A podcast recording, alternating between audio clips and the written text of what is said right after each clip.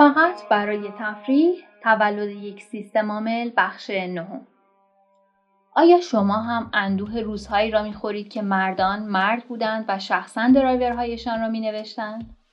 اطلاعیه ارسال لینوکس نسخه دو اوایل اکتبر نسخه دو ارائه شد که شامل اصلاح چند باگ و اضافه شدن چند برنامه جدید بود. ماه بعد نسخه 300 را منتشر کردم. احتمالا در اواخر سال 1991 کار را متوقف می کردم. خیلی از کارهایی که به نظرم جالب می آمد را تمام کرده بودم. همه چیز به شکل کامل کار نکرده بود ولی کشف کرده بودم که در دنیای نرم افزار همین که احساس کردید مسائل پایه‌ای را حل کردید خیلی راحت انگیزه خود را برای حل جزئیات از دست می دهید. این همان چیزی بود که داشت برای من هم پیش می آمد. تلاش برای باگزدایی نرم افزار کار جذابی نیست. اما دو چیز اتفاق افتاد که باعث شد راه را ادامه دهم. اول اینکه به شکل اتفاقی پارتیشن مینیکس کامپیوترم را خراب و نابود کردم. دوم اینکه مردم هنوز برایم بازخورد میفرستادند. تا آن روز با اینکه کامپیوتر را در لینوکس boot می‌کردم از مینیکس به عنوان محل اصلی توسعه نرم افزار استفاده می‌کردم. بیشترین کاری که در لینوکس می‌کردم عبارت بود از خواندن خبرها از کامپیوتر دانشگاه توسط برنامه شبیه ساز ترمینالی که نوشته بودم. و از آنجایی که خط تلفن کامپیوتر دانشکده همیشه مشغول بود یک برنامه کوچک نوشته بودم که به شکل خودکار آنقدر شماره می‌گرفت تا بالاخره خط آزاد شود اما در دسامبر اشتباها به جای گرفتن شماره روی مودم روی هارد دیسک شماره گرفتم در اصل قرار بود slash dev slash tty1 که در دستگاه سریال مودم بود را به شماره گیر بدهم ولی اشتباها slash dev slash hda1 را به عنوان ابزار به شماره گیر خودکار دادم که مشخص کننده دیسک سخت کامپیوترم بود. نتیجه کار این بود که اطلاعات نامناسبی در حساسترین نقاط سخت دیسک نوشته شد. درست جایی که مینیکس از آن boot می‌شد و دیگر نتوانستم مینیکس را boot کنم. این همان مرحله لحظه حساس بود. باید تصمیم می گرفتم که مینیکس را از اول نصب کنم یا بپذیرم که لینوکس آنقدر کارا شده که برای کارهایم نیاز به مینیکس ندارم. در حالت دوم باید برنامه های جدید برای لینوکس را در خود لینوکس می نوشتم و هر وقت هم احساس می کردم که به خصوصیتی از مینیکس احتیاج دارم که در لینوکس نیست باید آن را به لینوکس اضافه می کردم. از نظر مفهومی ترک کردن محیط توسعه مادر و متکی کردن یک سیستم عامل به خودش قدمی آنقدر بزرگ است که تصمیم گرفتم نسخه بعدی که در اواخر نوامبر منتشر شد را یک دهم بنامم. چند هفته بعد نسخه 11 صدم هم درآمد. از اینجا بود که کم کم مردم واقعا شروع کردن به استفاده از لینوکس و انجام کارهایی تحت آن. تا این موقع حداکثر چند باگزدایی تک خطی برایم ارسال می‌شد.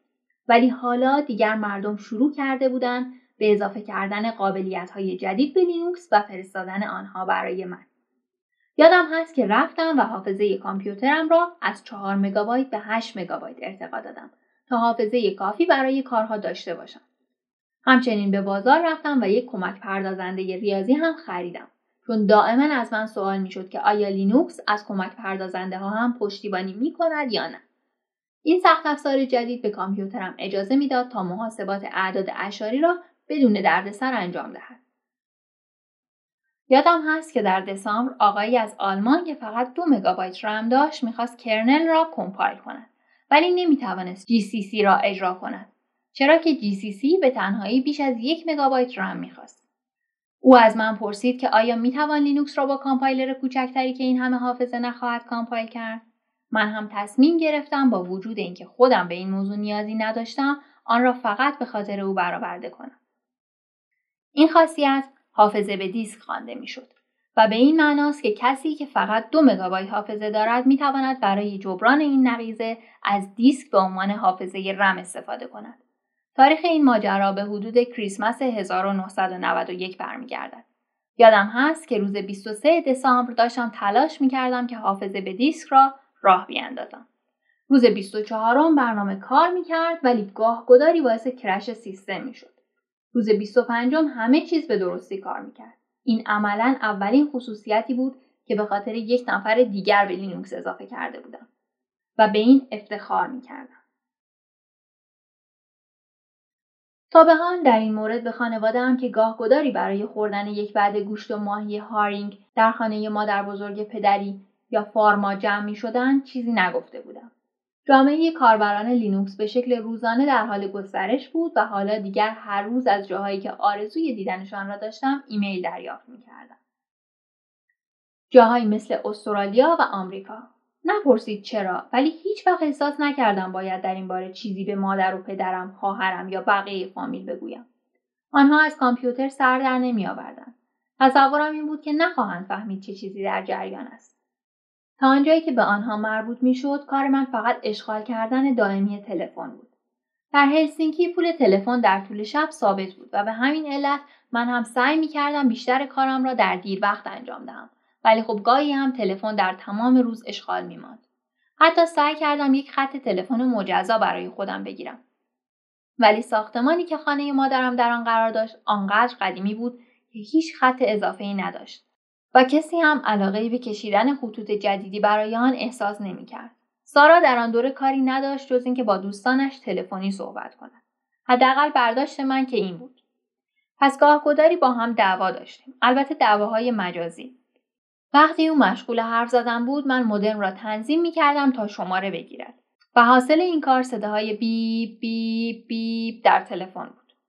این کار سارا را عصبانی می کرد ولی در عوض می‌فهمید که من واقعا با آزاد شدن خط تلفن و خواندن ایمیل هایم احتیاج دارم. هیچ وقت ادعا نکردم که بهترین برادر بزرگتر دنیا هستم. حافظه به دیسک قدم بزرگی بود چون مینیکس هیچ وقت به سراغ آن نرفته بود. این قابلیت در نسخه 12 صدم اضافه شد که در اولین هفته از ژانویه 1992 توزیع شد. مردم سریعا شروع کردن به مقایسه لینوکس نه فقط با مینیکس که با کوهیرنت که نسخه کوچکی از یونیکس بود و توسط شرکت مارکس ویلیامز گسترش یافته بود. اضافه کردن حافظه به دیسک باعث شده بود لینوکس از رقبای خود یک سر و گردن جلوتر باشد. خیز لینوکس از همان روز شروع شد. حالا کسانی را داشتیم که از مینیکس به لینوکس سویش می‌کردند. در آن موقع لینوکس قادر نبود همه کارهایی که مینیکس می‌کرد را انجام دهد ولی از پس اکثر کارهایی که برای مردم ارزش داشت برمیآمد. البته لینوکس حالا یک قابلیت جدید هم داشت که همه به دنبال آن بودند. حافظه به دیسکی که می توانست باعث شود افراد قادر باشند برنامه بزرگتر از حافظه کامپیوترشان را اجرا کنند. معنی این قابلیت آن است که هر وقت حافظه کامپیوترم کم شد بخشی از حافظه به دیسک منتقل می شود و سیستم عامل به یاد می سپارد که آن را از کجا برداشته و در کجا ذخیره کرده و در نهایت مقداری از حافظه که به این روش خالی شده است را به برنامه های جدید اختصاص می دهد. این جریان برای هفته های اول سال 1992 چیز مهمی به حساب می آمد. ماه ژانویه بود و تعداد کاربران لینوکس از 5, 10 و 20 نفری که من می توانستم با آنها ایمیل داشته باشم و اسمهایشان را به خاطر بسپارم فراتر رفت و به صدها نفری رسید که دیگر قابل شناسایی نبودند. من همه کاربران لینوکس را نمی شناختم و این مفرح بود. درست در همان روزها یکی از این دروغهای اینترنتی هم در حال گردش در شبکه بود. یک پسر فقیر به اسم گریک در حال مرگ از سرطان بود و یک نامه زنجیره مشهور از شما می‌خواست که برایش کارت پستال بفرستید. بعدا معلوم شد که این جریان شوخی بیمارگونه یک آدم است. احتمالا هیچ وقت گریکی وجود نداشته. چه برسد به اینکه از سرطان در حال مرگ باشد. اما به هر حال این درخواست میلیون ها کارت پستال به آن آدرس جاری کرد. من هم وقتی از مردم خواستم که در صورت استفاده از لینوکس به جای پول برایم کارت پستال بفرستند حرفی نیمه جدی و نیمه شوخی زده بودم. از نظر من آن نامه یک جور جوک خدایا یک ایمیل دیگر با درخواست اشتراک کارت پستال بود.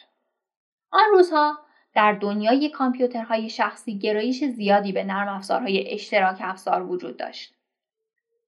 برنامه را دانلود می کردید و در صورت استفاده از شما انتظار می رفت که مبلغی در حد 10 دلار برای نویسنده بفرستید. مردم هم برای من ایمیل می زدن و می پرسیدن که آیا علاقه مندم پولی در حد 30 دلار برایم بفرستند یا نه. باید جوابی به آنها می دادم. الان که به گذشته نگاه می کنم به نظرم می رسد که درخواست پول ممکن بود مفید باشد.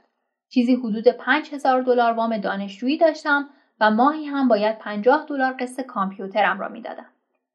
خرجهای دیگرم عبارت بودند از پیتزا و آبجو. البته لینوکس آنقدر من را مشغول خودش کرده بود که به ندرت بیرون می‌رفتم. شاید هفته یک بار. و هرچند امکان خرج پول برای ارتقای سخت افزاری وجود داشت ضرورتی برای این کار احساس نمی‌کردم. شاید یک پسر دیگر برای نرم افزاری که نوشته بود درخواست پول می‌کرد و آن را به عنوان بخشی از اجاره خانه به مادر تک سرپرستش می‌داد. من هیچ وقت به این فکر نیفتادم. از من شاکی باشید. من بیشتر علاقه من بودم که ببینم مردم واقعا از لینوکس استفاده می‌کنند به جای پول از آنها کارت پستال خواستم و از همه جا کارت پستال سرازیر شد. از نیوزلند گرفته تا ژاپن و از هلند تا ایالات متحده. معمولا سارا بود که نامه ها را چک می کرد و به ناگهان متعجب شده بود که چطور این برادر پردرد سرش یکو این همه دوست از سراسر دنیا پیدا کرده. این اولین باری بود که احساس می کرد من در آن همه ساعتی که تلفن را اشغال کرده بودم مشغول کار مفیدی بودم. تعداد کارت پستال ها به صدها عدد رسیده بود ولی هیچ ایده ای ندارم که چه بلایی سر آنها آمده است. احتمالا در یکی از اسباب کشی ها گم شدند. آوتون من را شخصی با حداقل نوستالژی ممکن می‌خواند در حقیقت پول نخواستن من دلایل متعددی داشت وقتی برای اولین بار لینوکس را به اینترنت میفرستادم احساس می‌کردم که قدم در مسیری گذاشتم که قرنها دانشمندان و دانشگاهیان در آن حرکت کردند. به گفته سر ایزاک نیوتون احساس می‌کردم که روی دوش غولها ایستادم. حاصل کارم را به اشتراک گذاشته بودم تا دیگران علاوه بر استفاده از آن به من هم بازخورد بدهند. قبول همچنین دنبال تمجید هم بودم.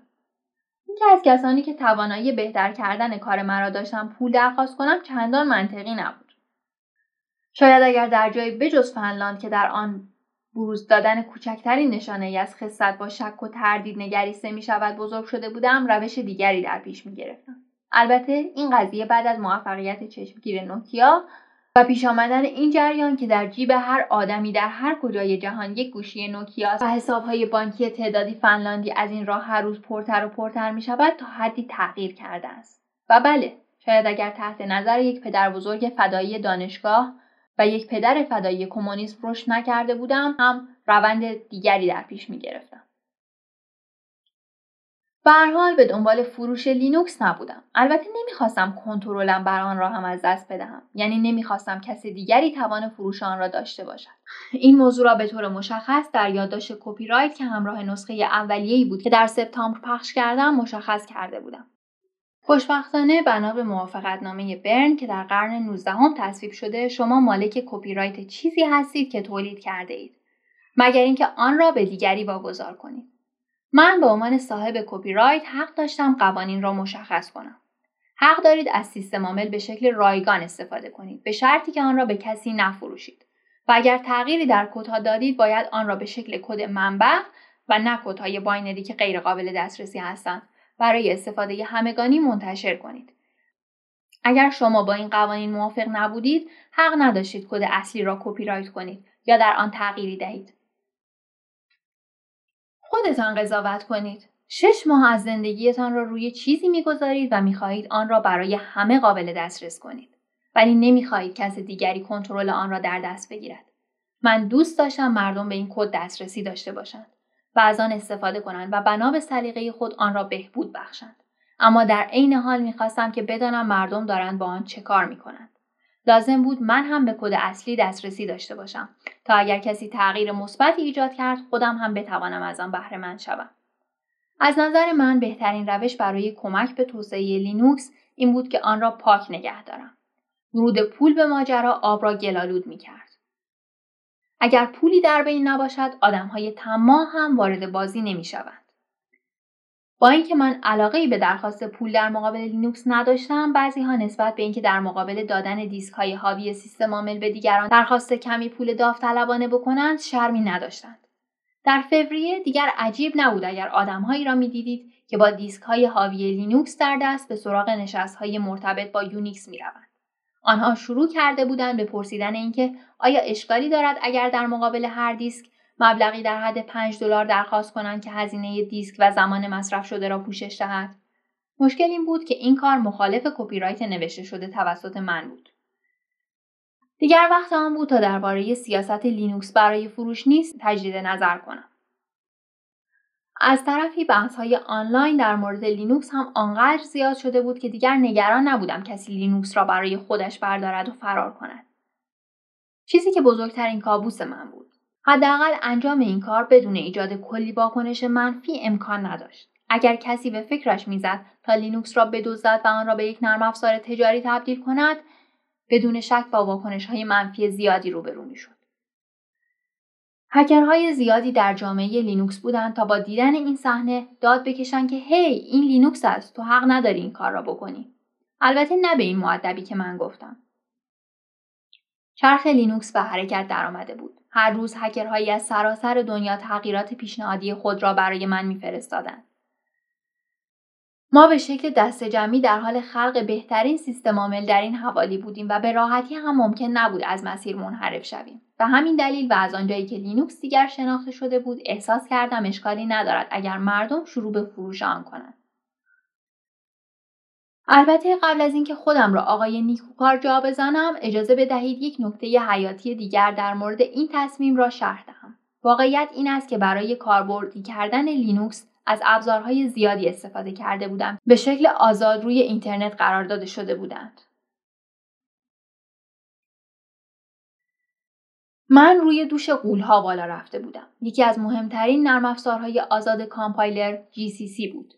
این نرم افزار تحت کپی رایت پروانه جامعه همگانی یا به شکلی که بیشتر در سطح جهان شناخته شده است GPL یا copyleft که فرزند معنوی ریچارد استالمن بود منتشر شده بود.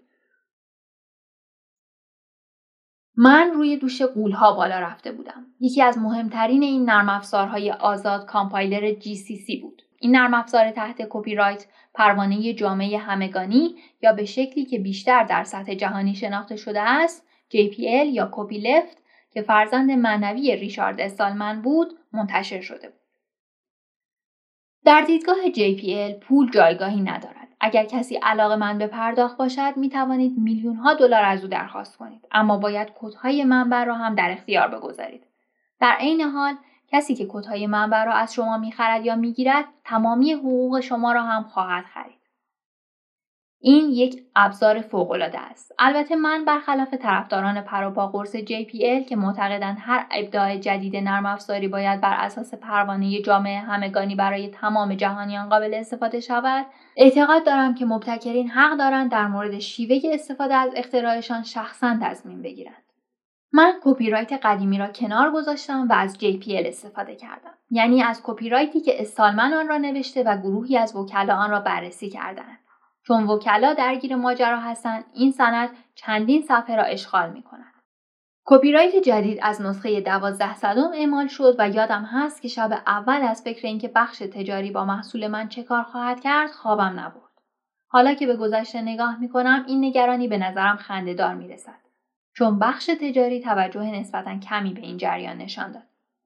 چیزی که به من می گفت که باید مواظب باشم. یکی از نگرانی هایم این بود و هنوز هم هست که کسی بیاید و لینوکس را بدون توجه به کپی رایتش صاحب شود. آن موقع نگران این بودم که شکایت از کسی که در آمریکا این کپی رایت را نقض کند عملا غیر ممکن است. هنوز همین نگرانی را دارم. شکایت کردن و تعقیب قضایی افراد در این گونه موارد مشکل نیست ولی من نگران افرادی هستم که تا وقتی قانونا متوقف نشدهاند به این استفاده غیرقانونی ادامه می‌دهند و این ترس آزاردهنده هم هست که شرکت هایی در جایی مثل چین بدون توجه به GPL هر کاری که بخواهند می کنند. عملا هیچ چیزی در قانون آن نیست که جلوی نقض کپی رایت را بگیرد و در دنیای واقعی هم پیگیری قضایی این قانون شکنان هیچ فایده ای نخواهد داشت. این همان کاری است که شرکت های نرم افزاری بزرگ و صنایع موسیقی سعی کردند انجام دهند و تا امروز موفقیت چندانی هم به دست نیاوردند. نگرانی های من در برخورد با وقایع تخفیف پیدا کردند. شاید کسی برای مدتی کپی رایت را نقض کند ولی در نهایت آدمهایی که به قانون احترام می‌گذارند و آنهایی که تغییرات خود را برای همه قابل دسترسی می کنند پیش میافتد. آنها بخشی از روند پیشرفت کرنل هستند. در مقابل آنهایی که تغییرات خود را در اختیار دیگران نمی‌گذارند همانهایی هستند که از بروز رسانی ها هم بهره ای نمی‌برند و عقب میمانند و مشتریانشان را از دست می‌دهند. این امید من است. در کل من کپی رایت را از دو دیدگاه می بینم. فرض کنید کسی هست که روزی 50 دلار درآمد دارد. آیا انتظار دارید این آدم 250 دلار پول یک نرم افزار را بدهد؟ به نظر من که اگر از نسخه غیرقانونی استفاده کند و آن 50 دلار را خرج غذا کند، کار غیر اخلاقی نکرده. این شکل از نقض کپی رایت اخلاقا مشکلی ندارد. به نظرم غیر اخلاقی و احمقانه است اگر کسی این خلافکار را تحت تعقیب قضایی قرار دهد. در مورد لینوکس هم مهم نیست اگر یک نفر بدون توجه به GPL از آن برای کاربردهای شخصی استفاده کند. بحث بر سر کسی است که به دنبال پولدار شدن سریع است. این کار به نظر من غیر اخلاقی است چه در آفریقا باشد و چه در آمریکا. تازه همینجا هم درجه بندی های مختلفی دارد. اما به هر حال طمع هیچ وقت چیز خوبی نیست.